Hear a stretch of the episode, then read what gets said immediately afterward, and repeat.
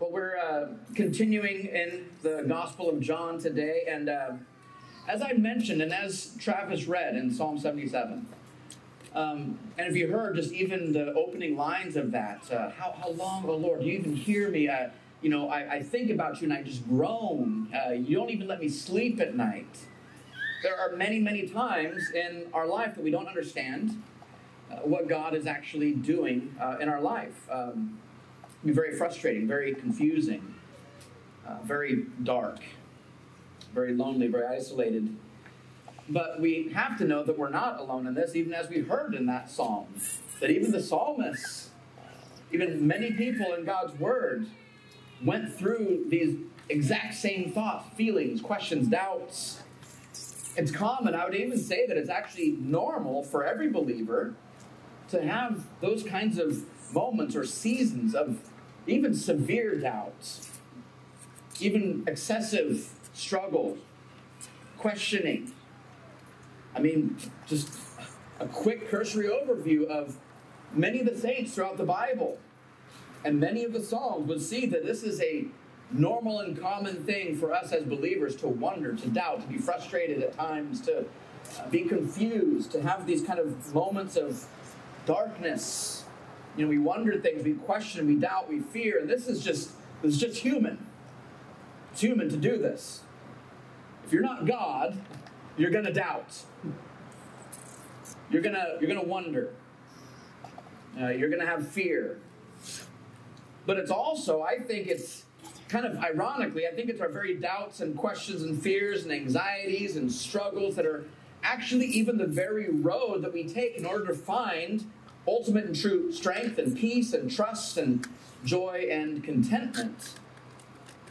These uh, struggles that we have and even the disappointments in our life, I think, are our path to actually truly find Jesus and contentment in Christ. It's kind of through those things, in those things, where we find out who Jesus really actually is what he really actually came to do and what we really actually have to look forward to. And so, with that in mind, I just would like to pray for us, pray for our hearts, our minds. And you know, when we come in through those gates, we come into this courtyard. Uh, we don't we don't leave our worries and our fears there, and then kind of put on this face and this smile and sing these songs and you know, act like everything's okay. No, we bring all that stuff through those gates. We bring it with us to this place. We don't put on a show. We don't, you know, do all that stuff. We, we bring everything fears, doubts, insecurities. We bring it all to this place. And God has put it in our schedule that weekly we would come to this place and we'd have an opportunity to put all these things, lay them before the Lord, lay them at the cross, and we're able to put on this lens of the gospel, lens of God's promises. And it doesn't mean these things are going to go away. It doesn't mean that when we leave those gates, all the stuff is gone, but we hopefully leave here with a clearer view, a, different perspective, a better biblical gospel perspective that helps us get through them. Doesn't make them go away, but helps us to walk out from this place and knowing how, as again, as Travis read in Psalm 77, how to walk with God through the sea. Right? How to walk through it. It's his way is through the sea. So we thank the Lord that this is his idea for us to be here today. It's a great idea. So glad he thought of it. And uh, we just want to pray and ask the Lord to help us this morning to have these truths find a home in our hearts. Father in heaven, you are a good and perfect God and Father. You run to us in our weakness, in our despair, even in our sin. You gather us up in your arms. You put your robe upon us, your ring upon us. You throw us a celebration because we're yours, because we're your sons and your daughters. And this is all only because in love, you gave this mission, this task to your son to come to this earth and die in our place, pay the penalty for our sin, be the bridge for our separation. And from his own love, in love, he also then agreed to this. And with the joy set before him, he endured the cross for our sake. And so, as we open your word today, as we sit here in this, this weather, the sunlight, amongst friends and family, we just we thank you that this is your design. You've called us to be a family, and not just with those here in this courtyard, and not just with those who are at home watching, but with all the saints, all the brothers and sisters across this globe and throughout history. You've called us together. You've gathered for yourself together, one people, to be your flock. And you are our good shepherd. So, Jesus, would you shepherd us into green pastures of your word, to the living water? And Holy Spirit, would you bring us into truth? Bring these truths into our minds and our hearts where we see them and savor them differently than we ever have before. We thank you, we love you, and it's in Jesus' name we pray. Amen. So we're in uh, chapter 12, verse 12. Again, this is the week of Passover. This is the final week of Jesus' life. The last uh, half of the Gospel of John will deal with this one week. Uh, so this most of John is dedicated to this final week of Jesus' life. And this is the very beginning of the Passover week. So this is the next day. This is the next day after Mary had washed the feet of Jesus with the uh, ointment. So this is the next day. The large crowd had come to the feast, Passover. Uh, they had heard that Jesus was coming to Jerusalem. So they took branches of palm trees and went out to meet him, crying out, Hosanna, blessed is he who comes in the name of the Lord, even the King of Israel. So think about what they're saying here, what they're declaring. Hosanna, blessed is he. They're waving these at Jesus. Blessed is Jesus who comes in the name of the Lord, even the King of Israel. So they're declaring by the waving of these palm branches and their shouts, Here comes the king. Make way for the king. This is a big deal right here. And Jesus found a young donkey and sat on it, just as it is written Fear not, daughter of Zion. This is from Zechariah chapter 9. Fear not, daughter of Zion. Behold, your king is coming, sitting on a donkey's colt, a young donkey. Verse 16 His disciples did not understand these things at first. Kind of watching scenario going, What's going on here? I don't understand what's going on here. Didn't understand these things at first, but when Jesus was glorified, then they remembered that these things had been written about him and had been done to him. Now, the crowd that had been with him when he called Lazarus out of the tomb and raised him from the dead continued to bear witness. So, this crowd just kept telling people, This is the king. He rose Lazarus from the dead. Now, the reason why the crowd went to meet him was that they heard that he had done this sign. So, the Pharisees said to one another, You see that you are gaining nothing. Look, the world has gone after him. Remember, they were plotting to kill both Jesus and Lazarus because they're kind of seeing the beginning of maybe this insurrection. So they're saying, look, we have to do something about it because, look, everyone's going after him here. Now, a little bit of background here, kind of on what's going on. Um, records from uh, 64 and 65 AD, which would be about 30 ish, 35 years after this event, uh, but around the similar time, records from 64 or 65 AD um, say that about 2.7 million people came into town those two different years for Passover into Jerusalem. 2.7 million. So it really is safe to say that, you know, probably around this time, roughly around 33 AD, there's probably at least around 2 million people that would have come into town for this Passover feast. So we're talking like very crowded. Jerusalem, it's a tiny little place. It's a tiny little town. Uh, and so two million people are descending upon Jerusalem, and Jesus is here. There's just, there's just crowds everywhere. And we see here what might seem to us maybe a, a peculiar activity of, of, waving these palm branches. Palm branches aren't usually associated uh, with, um, uh, with this particular feast, the Passover. But there's a very important and relevant reason to why they were waving palm branches at this particular festival and in this manner. Now, after the very last book of the Old Testament was written, uh, and before the New Testament, in between that time, there were 400 years called the intertestamental times. 400 years in between the Old Testament and New Testament. There was no prophets that spoke at that time, but there were very important events that took place that would become incredibly defining for the Jewish people and their national identity. Uh, in the second century BC, so 200 years before Christ, so right in the middle of this intertestamental period, there was an empire called the Seleucid Empire, which was a Greek empire that was expanding and wanting to take control of Judea, including Jerusalem. They wanted to kind of come in and take over. Uh, they're expanding their empire, and so the Seleucids invaded Jerusalem, and their goal was to completely dismantle the Jewish culture.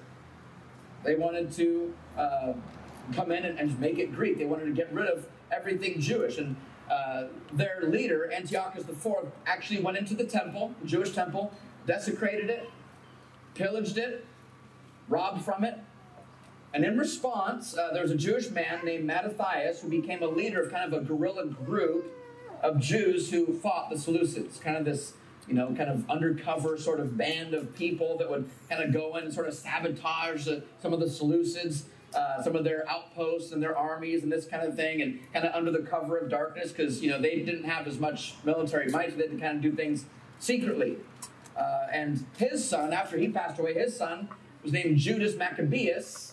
Uh, he carried on the work of his father, and Judas Maccabeus became kind of a national hero, sort of a, a Robin Hood of sorts for the Jews, robbing from the Seleucids, giving back to Israel.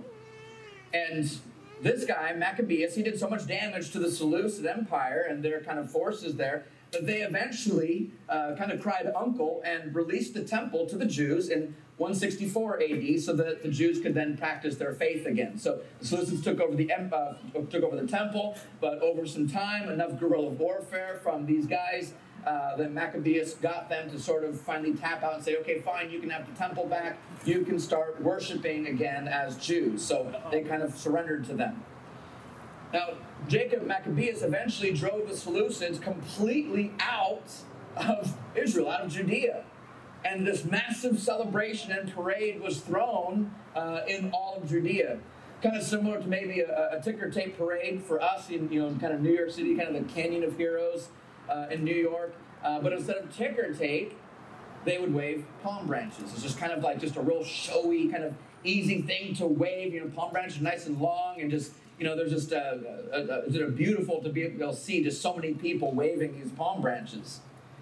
And from that day, uh, now even to this day, a palm branch has become a national symbol of Israel to signify a significant military victory of triumph. That's their symbol, this palm tree. This was such a huge deal that Jacob Maccabeus did this that a new feast was introduced to Israel. It's called the Feast of Dedication or the Feast of Lights. It's kind of like the 4th of July for us. Right? I mean, when you kind of think about what's going on, that's kind of how we won our country from England, right? Kind of more guerrilla style, kind of, you know, uh, kind of grassroots and getting that freedom. So this is kind of like their 4th of July, and today we more commonly know this feast as Hanukkah. All right, so if you've ever wondered why you don't see Hanukkah in the Old Testament, well, that's why, because it happened between the Old Testament and the New Testament. Right, so they celebrate Hanukkah every year, and this is the way that they celebrate kind of a Fourth of July. This this moment uh, when Jacob Maccabeus freed Israel from uh, the, the Seleucids. Now, 200 years after this, now we are brought up to the time of Christ. But now it's not the Seleucids that are occupying Israel. Now it's the Romans. Oh, wait. Now it's the Romans who are occupying Israel. And the Jews, once again, are fed up. They're fed up with this occupation. Now, about 35 years, to give a little more context to, about 35 years after Jesus died, in the mid late 60s AD, uh, the Jews grew so tired of Roman rule, they began to mint their own coins. So up until this point, they used Roman coins, but to kind of in a show of defiance, they're saying, "Look, we're going to be independent. We're going to mint our own coins." And so, on their coins, guess what they put on one side of their coins? A palm leaf. Right? That's how much they carried the symbol of a palm leaf being a military victory, a defiance against any kind of oppressing uh, people group that was coming in trying to take away their faith and their nation. Matter of fact, just even on Tuesday, this last Tuesday, it was announced that uh, many uh, artifacts were found in some more caves in the Dead Sea region. Really, really exciting stuff. You should look it up. They found more uh, fragments from more scrolls from the Dead Sea that date back uh, to thousands of years ago. And among some of the artifacts was a trove of uh, Jewish coins that were emblazoned with palm leaves. Right, so they just found, a, I mean, there's a whole bunch of them uh, in another cave out there. So, all that to say is that the palm leaf is an important symbol of military victory for the Jewish people. It is their way of declaring preservation of the Jewish state, of their faith, of their nation, of their people. It's a way of them declaring their, uh, their might and their identity and that we are not going to be conquered by another people. So now we get back to the story. Again, not the Seleucids now, but now it is Rome. And as we've been seeing, both Rome and the Jewish leaders want to avoid an insurrection of Jewish zealots. They don't want another Maccabean style revolt, right? Because they, they Rome knows what the Jews did to the Seleucids. And they know what the Jews are capable of if they get fed up enough. So both the Roman leaders are saying, we don't want another Maccabean re- revolt. And the Roman leaders are putting pressure on the Jewish leaders, saying, if you let another revolt happen, we're going to depose you, we're going to take everything from you. So they're putting pressure on the Jews. The Jewish leaders were just kind of more like puppets uh, for the Romans. They were Roman appointed Jewish leaders. So they both have this incentive, both the Roman leaders and the Jewish leaders, the Pharisees, had an incentive to not let another revolt happen. They don't want another revolt. So they're seeing Jesus now as potentially the next Jacob Maccabeus. So something must be done. This is why in verse 19 the Pharisees say to one another, You see that you're, you're gaining nothing. Look, the world has gone after him. We need to do something about this guy. This is not good. The people are waving palm branches of all things. And they're declaring him as king. We've got to do something here. It's like a powder keg ready to go. So the people were coming up to see him, it says in verse 17, because they had seen him raise Lazarus. They're getting excited. Which we saw last week is also why they want to kill Lazarus as well. So look again at verse 12. The next day, the large crowd had come to the feast. They'd heard that Jesus was coming to Jerusalem. So they took branches of palm trees and went out to meet him, crying out, Hosanna, blessed is he who comes in the name of the Lord, even the King of Israel. And Hosanna, this uh, Hebrew word. It's a Hebrew word. It means save now. Save us now. Save now. There's this urgency in this word. And so these people are saying, they're looking at Jesus saying, Save us now. Blessed is he who comes in the name of the Lord, even the King of Israel, save us now. They're excited. The next Jacob Maccabeus is coming into town. Freedom is on the horizon for us. And this phrase, saved now, is found even specifically in very familiar psalms to the Jews. They're, they're called the Hallel Psalms, which are Psalms 113 to 118. Uh, here's one excerpt from it just to kind of see it in context. Psalm 118, verse 24 says, This is the day the Lord has made. Let us rejoice and be glad in it. Save us, we pray, O Lord. O Lord, we pray, give us success. Blessed is he who comes in the name of the Lord. The Jews were singing to Jesus, Save us, we pray. O Lord, give us success. Blessed are you who comes in the name of the Lord, even the King of Israel. They were looking to Jesus to bring them victory and success to unleash them from the chains and bondage of, of Rome and, and be their, their Robin Hood. They're, they're Jacob Maccabeus. They wanted to, him to come and, and be their king. And, and many, if even maybe not most of them, were expecting him to be arriving now for an overthrow of the Romans and drive them out like Jacob Maccabeus did. But then Jesus did a very perplexing thing. Something that should have been a cue for everyone. And no, no doubt some people in the crowd knew exactly why he truly came, what he was there to do. You know, others maybe would have picked up on this. This coming King of glory, the King of Israel, wasn't coming in that very glory or might or power yet. But rather, he was coming lowly and humbly.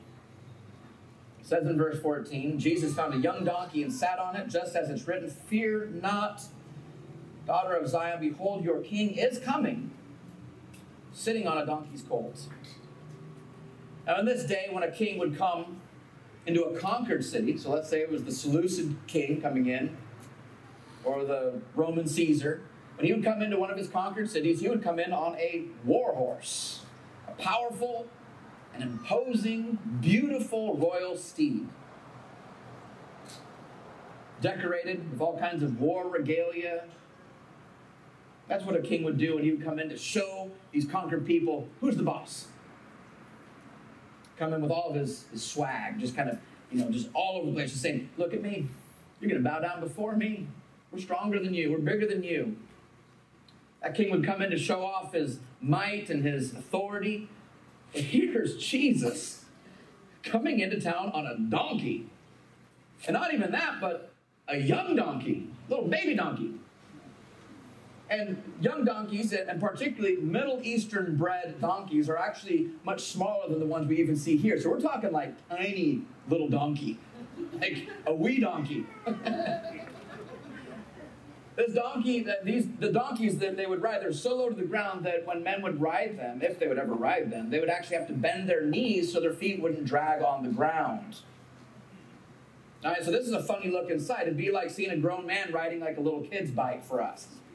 Right? This guy coming up, ring, ring, ring, ring. You know, little basket on the front, you know? Training wheels, maybe. It's just, you know, big guy.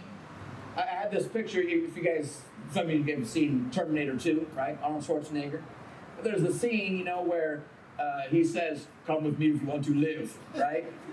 now imagine, okay, we I have this picture of Arnold Schwarzenegger with his leather jacket, his shades, you know, and on his Harley. Now if he rolls up and he's on a little kid's bike with his little bell ringing and a little basket with flowers on, he says, "Come with me if you want to live." You're going, "I don't think so." Right, that's the picture I have. Like, no, I think I got this. that's that's kind of the picture here. Here's here's all these people. I mean, we have two million people in town, and as all these people are looking to Jesus, this is the next Jacob Maccabeus. This is the Terminator. He's coming in to take over the Romans. And he comes in on this donkey, on this little bike, ringing his bell with a little basket of flowers, says, Come with me if you want to live. And they're going, I, this guy? This guy? I don't think so. That's what's going on here. That's what's going on.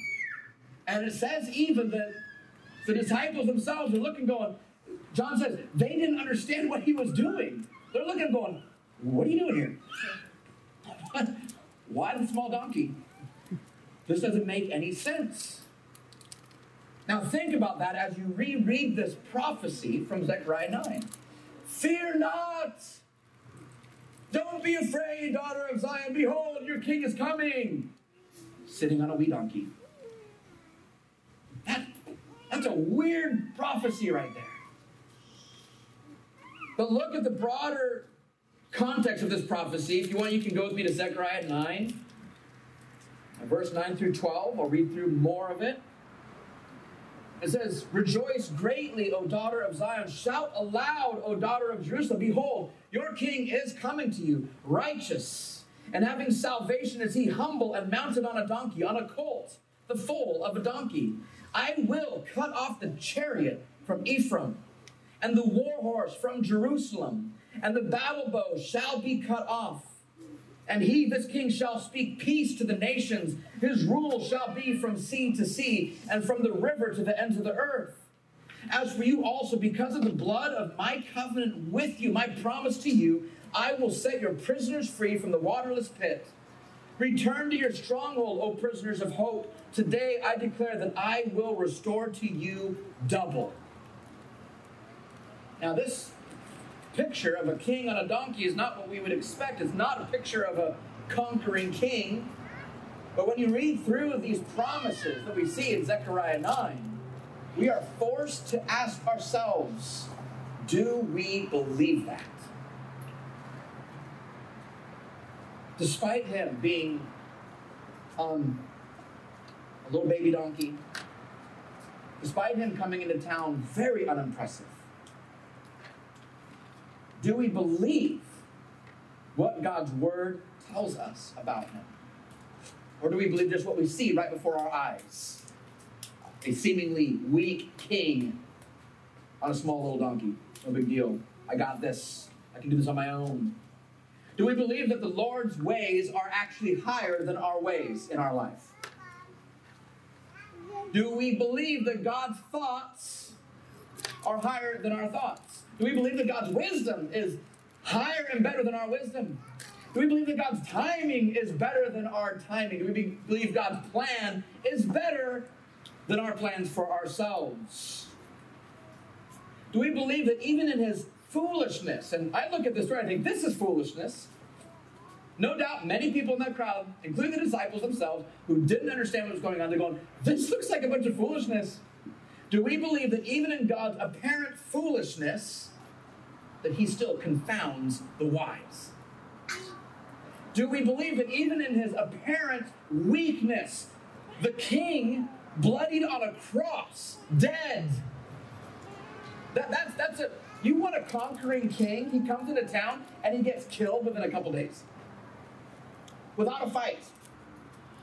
Lets himself be arrested, lets himself have a, a, a sham of a trial, doesn't even defend himself in trial. And he goes to the cross. That is a weak king right there.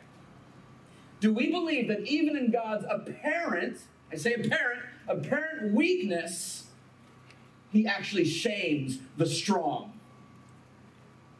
That even uses his weakness to even say, Look, even in my weakness, I'm stronger than all of you. Even in my foolishness, I'm smarter than all of you. My thoughts are above your thoughts. My ways are above your ways. My wisdom's above your wisdom. My plans are above your plans. I know what I'm doing here. I know it doesn't look like it, but I know what I'm doing here, and you can trust me in this. There are many, many times in our lives, church, where our king does not look like the Messiah, the king that we want him to look like the king that we wish he was, the king who acted how we would hope that he would. And you and I, we might not have a, a, a Rome or a Seleucid empire occupying North County. But guess what? Within our own hearts, within our own hearts, there is kind of a, a Roman or Seleucid type empire that is wreaking havoc upon us. There's an empire of, of lust. There's an empire of, of, of greed or insecurity that is wreaking havoc on this territory. They're occupying parts of our hearts that should only be occupied by Christ alone. And our flesh invades into this place which has been purchased by Christ. And our flesh seeps into our minds, into our hearts, feeds on us. And so this, this empire of, of pride or an empire of arrogance, an empire of pain, or sickness, or fear, or sorrow, or grief, or anger, or an empire of doubts, an empire of bitterness invades into territory where it does not belong. Because your heart belongs to Christ alone, your king. And yet, these empires still find a way to come in and desecrate the temple, pillage the temple of your own body, which is the temple of the Holy Spirit. Your flesh wants to put to death any kind of insurrection of the spirit. Spirit wants to fight against the flesh, flesh against the spirit. And the flesh saying, we got to put down any kind of insurrection. Right? If, they, if this guy starts thinking about doing good things, reaching out to someone when he's in sin, he's in struggle, we need to put that insurrection down now. You can't let that spirit win. Your flesh is always going to be at war with the spirit inside of you. Always trying to put down those insurrections. Any threat that comes against that empire of, of lust or greed or shame or whatever, in your despair, you're gonna you're gonna cry out to the Lord to come in like a conquering king on his war horse. And sometimes you're gonna cry out against these things. You're gonna cry out against your lust, against your fear, against your pride. You're going to cry out, God, save me now. Just take this sin away from me. Take away this sickness from me. Take away this trial from me. And instead, we're reminded that God's word says, Behold, your king is coming to you righteous and having salvation. Is he humble and mounted on a donkey, on a colt, the foal of a donkey? And you're left confused and disillusioned and disappointed. God, I, I said, I, I, said, save me from this sin. How come you're not just taking this sin away from me? How come you're not just making this empire of lust go away? Save now. You're my king. And we wonder, like these fed up Jews, why our God, why our king has failed us. When justice is delayed from our view, from our timing, from our plans, from our perspective, we believe that justice has been denied.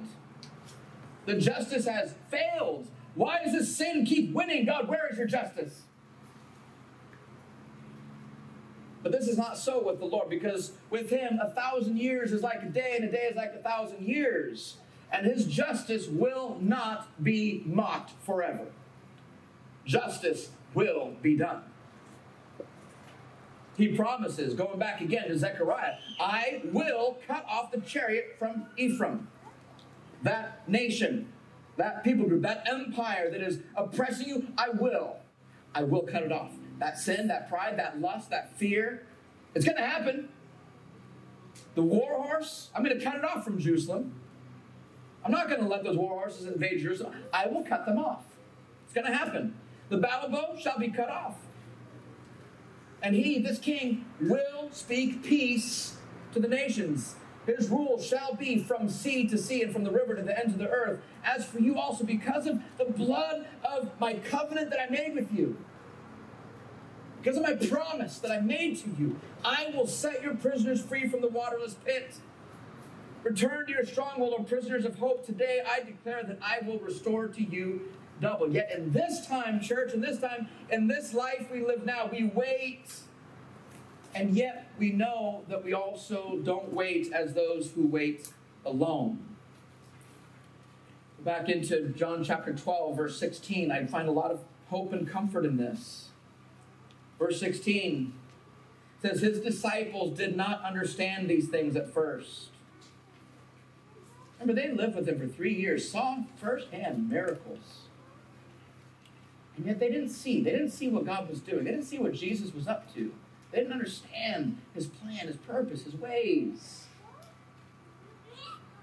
They didn't understand these things at first, but when Jesus was glorified later, they look back and they remember that these things were written about him. Oh, yeah, the Zechariah thing. That's what he was doing. They remember what had been written about him and what had been done to him. And even here, we see the disciples don't grasp everything going on. They missed what was going on, as we often also are. We, we miss things. We don't understand. We don't see what's going on. We know the verses, we know the sections of Scripture, we know the truths, but in the moment, they're not real to us. These guys probably knew Zechariah 9. It just didn't click.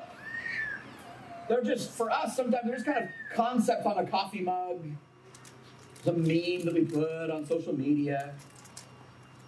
There have been many times over the past year, 14, 15 months, where uh, I've been operating uh, many times just off of pure conviction, operating out of just what I know is right and true. I might not have much gas in the tank, maybe sometimes even running on fumes, my vision's blurry, my heart is foggy. And I just, I'm just going on pure conviction. I'm going off of what I know is true. I don't, I don't feel certain ways. I'm, I'm, I'm wearied, I'm weak, mentally, emotionally tapped, drained, but I just, but I go on what I know is true. And I want Jesus in those times to come in on his war horse and make it all go away. And like the disciples in those moments, I don't understand these things at first. Why is this coming upon me? Why am I so empty? Why am I at this point in my life? And the choices that were set before me are to either believe the fear, the empire of fear, trying to occupy my heart, or the despair of my flesh, or I could look to the promises of God and walk by faith when I have no sight.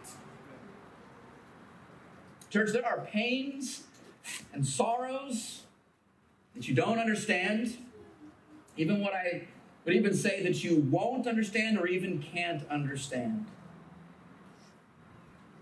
Some things maybe you're not even meant to be able to understand because God's ways and thoughts and plans and wisdom are above you can know this.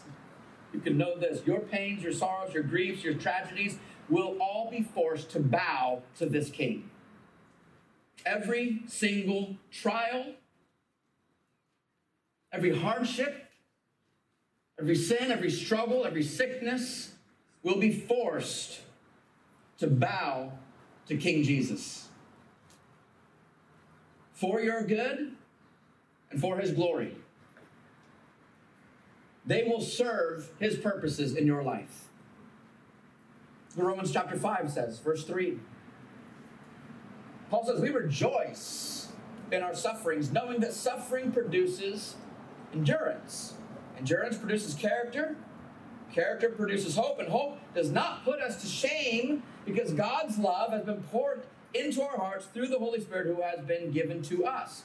Your sufferings somehow will produce endurance. And that endurance will produce character, and that character will produce hope. And this is a hope that won't put you to shame, a hope that won't disappoint you. Uh, this, this, the way that they would use the word hope isn't the way we use it really today. Um, we might say, you know, go out and we say, oh, I, I, hope our team wins today. Like, but that's kind of 50 50, or, you know, depending, I mean, it might be, not be 50 50, depending on the teams, right? Like, that's a long shot. I hope we win. Yeah, probably not, right? So it's not like this hope that's like a maybe hope. It's an anticipation for something that is that is set. Uh, last weekend we had Liam's first baseball game in a year. Yesterday we had Micah's first game in a year, and we got to see uh, some other boys' first games yesterday in a year. Um, and uh, we hoped for the day when baseball would be back. And uh, we didn't doubt that it wouldn't be back. It wasn't like, gosh, are we ever going to play baseball ever again in our lives? We knew that it would be back. We just didn't know when. And we had this, this hope, this anticipation. We, we just hope for the day. We anticipate, we long for the day when baseball's back for us and our friends. It wasn't that we questioned if it, if it would be back, but we hoped for the day that it would be back. Does that make sense? And so it's a little different kind of, we use hope so much differently than you would in the New Testament. So think through that. Think of more a longing for, an anticipation for something that's gonna happen. We know it's happened, it's set. We're just kind of looking forward with this hope and anticipation that we will have this thing at some point. And our sufferings produce character that eventually does produce hope. But again, not the kind of hope that's like, well, I hope God takes care of me. I, I hope He's maybe listening to me. So, godly character produces us the kind of hope that anticipates and longs for something that we look forward to with eagerness, something we know is coming. It strengthens our confidence in this hope that does not disappoint. So, it strengthens your faith in the thing that you know is sure. That's what suffering does. It strengthens your resolve for the thing that you know is yours to attain. So Paul says, hope does not put us to shame because God's love has been poured into our hearts through the Holy Spirit who has been given to us. That's our guarantee. God has poured out his love. This is why we have this guarantee. We might not understand now why God doesn't come in on his war horse We may not like that he rides in our life on the, on the colt of a, of a donkey. But we have his word that shows us where we can put our faith when we don't have sight, when we don't understand. And his word and his promises will not put us to shame, they will not disappoint us. His promises will not disappoint you. And I've been reflecting on this a lot lately in my own life, my own self, in my um, decades long sparring match with depression. As someone who's more easily given to melancholy and just being down for no reason sometimes, I, I think of this truth that trials produce hope. Hebrews 5 8, speaking of Jesus, says, although he, Jesus, was the Son, Jesus learned obedience through what he suffered. Jesus learned obedience through what he suffered. Now, Jesus, who God, who previously was exempt from temptation before he became flesh and blood, before Jesus was here on the earth, he was the Son of God, second person of the Trinity. No temptation ever came upon him because he's God. That God becomes flesh, becomes human. He had this real and existential encounter with suffering and temptation and obedience. For the first time ever, he had a choice of, of obedience. I mean, this is like a new thing for him. I've never had temptation before. So he, he comes to this earth and he has this encounter with suffering that he never had before, temptation he never had before.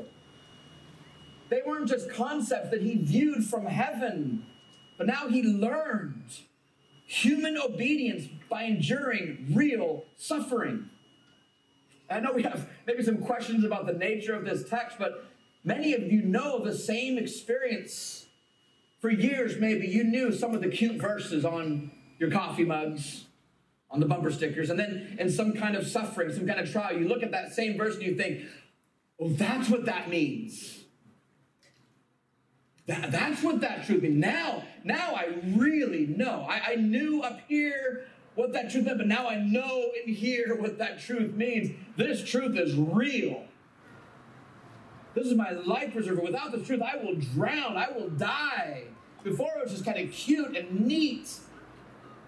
But now I understand this truth. That's what Jesus went through. He learned real obedience to God the Father through his suffering.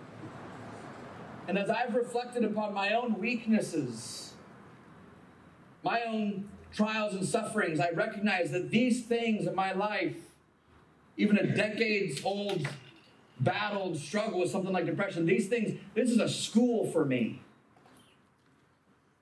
These things teach me.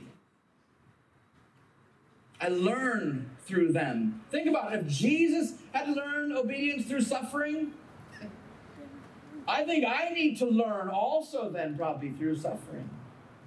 And so these things teach me. They teach me. They're my school. Because they force me upon God's promises in ways that I would never see or believe in God's promises. I'd be like the disciples. I don't get it. I don't know what's going on here. Suffering and trials helps me to get it. I get it. First Peter chapter 4, verse 13.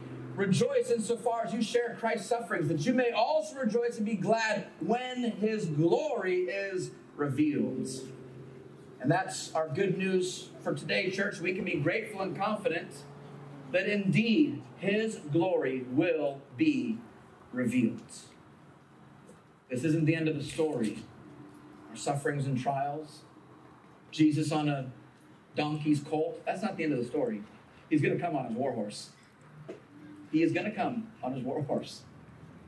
Zechariah 9 is going to come completely true. That war horse is coming. But it's not here yet. Not here yet. But we have a hope that doesn't disappoint. So, like the disciples, we don't see it now. We can look again one more time at the quoted prophecy from Zechariah, and then I'm going to close with one more scripture and pray from that prophecy in Zechariah. As for you also, because of the blood of my covenant with you, I will set your prisoners free from the waterless pit. Return to your stronghold, O prisoners of hope. Today I declare that I will restore to you double. I want to read one more little section of scripture before I pray here. If you'd like, you can open up to Revelation chapter 7, verse 9. And this is just, this is the, the, the bow on this truth today. You kind of see all this stuff kind of come full circle here. It says in verse 9 of chapter 7 After this I looked, this is our same John, by the way. This is John writing this as well. After this I looked, and behold, a great multitude. Right? I'm, I'm thinking back to Passover, I'm thinking about the great multitude, right? So we got two great multitudes here. A great multitude that no one could number. This isn't two million now, this is what no one can number. From every nation, not just Israel from all tribes and peoples and language. Now remember, think back to Zechariah 9. He says, I will declare peace to the nations. Right? Not just Israel. Right, from every nation, from all tribes and peoples and languages, standing before the throne and before the Lamb, clothed in white robes, with what is in their hands, church? Palm branches. Palm branches in their hands and crying out with a loud voice, Salvation belongs to our God who sits on the throne and to the Lamb. And all the angels were standing around the throne and around the elders and the four living creatures, and they fell on their faces before the throne and worshiped God, saying, Amen. Blessing and glory and wisdom and thanksgiving and honor and power and might be to our God forever and ever. And the church said, Amen. Church, let's pray.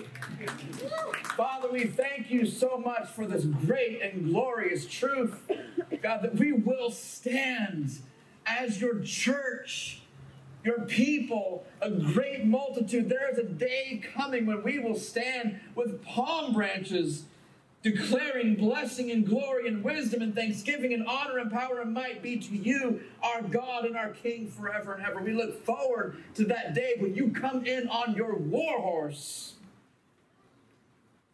We're so grateful that that is our future. And we confess, God, that now we just we live in this, this already not yet time that is so difficult, so challenging, so discouraging. And we, like the disciples, we just we don't understand what's going on sometimes. We know that we will look back, particularly on this day when we're waving those palm branches, and we're going to understand. We're going to understand. And we're going to praise you for your wisdom and your might and your power. Lord, we thank you so much that we are yours